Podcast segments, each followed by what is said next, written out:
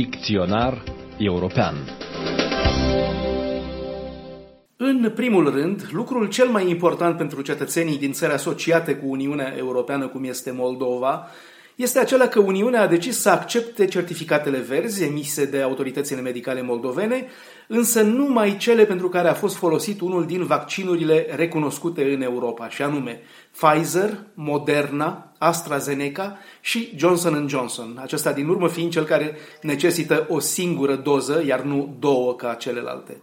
Alte tipuri de vaccin sunt actualmente în curs de analiză pentru a fi aprobate de către Agenția Europeană a Medicamentelor, însă Sputnik de fabricație rusească nu se află printre ele. Asta înseamnă că numai cetățenii moldoveni inoculați cu unul din cele patru vaccinuri aprobate până acum, încă o dată Pfizer, Moderna, AstraZeneca și Johnson Johnson, numai aceștia vor putea călători prin Europa. Cei aflați în posesia unui certificat verde care au fost vaccinați cu Sputnik nu vor putea călători. Ieri, Comisia Europeană de la Bruxelles a propus planuri de coordonare între cele 27 de țări membre, astfel încât să se treacă de la o abordare bazată pe legislația fiecarei țări la o abordare bazată pe statutul individual al fiecărei persoane care călătorește.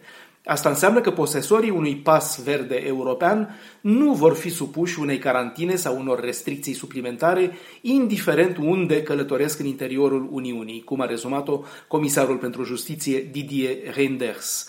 Reinders a mai propus în numele Comisiei ca certificatele să aibă o validitate de 9 luni, ținând cont de aceea că țările Uniunii oferă un al treilea vaccin la 6 luni după vaccinarea completă. Ideea este, desigur, că absența unei coordonări între cele 27 de țări ale Uniunii ar submina încrederea cetățenilor în sistemul de certificate sau chiar în vaccinare în sine. Pentru moment, situația e total nereglementată. În Franța, de pildă, certificatul actual e valabil șapte luni, pe când în Italia 9 luni.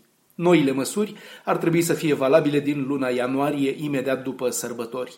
Ultima țară care a anunțat o stare de urgență este Cehia, începând de joi și pentru 30 de zile. Austria a intrat în carantină națională deja, iar turiștii nu mai sunt bineveniți. Tot așa, începând din luna februarie, Austria se pregătește să facă vaccinarea obligatorie pentru totalitatea populației. În Germania, viitorul cancelar Olaf Scholz a spus că guvernul plănuiește să facă vaccinul obligatoriu pentru anumite categorii de persoane, în primul rând personalul medical, și că analizează pentru a-l aplica și felul în care Austria plănuiește să impună vaccinul pentru toată lumea începând din februarie. Pe continent, rata vaccinării este de 76% din ansamblul populației, dar asta pentru că se întâlnesc fluctuații foarte mari de la o țară la alta. Astfel, în Portugalia, vaccinații reprezintă 86% din populație, în Franța aproape la fel, dar în Bulgaria, ultima din Europa, abia 25%. Bruxelles, Dan Alexe pentru Radio Europa Liberă.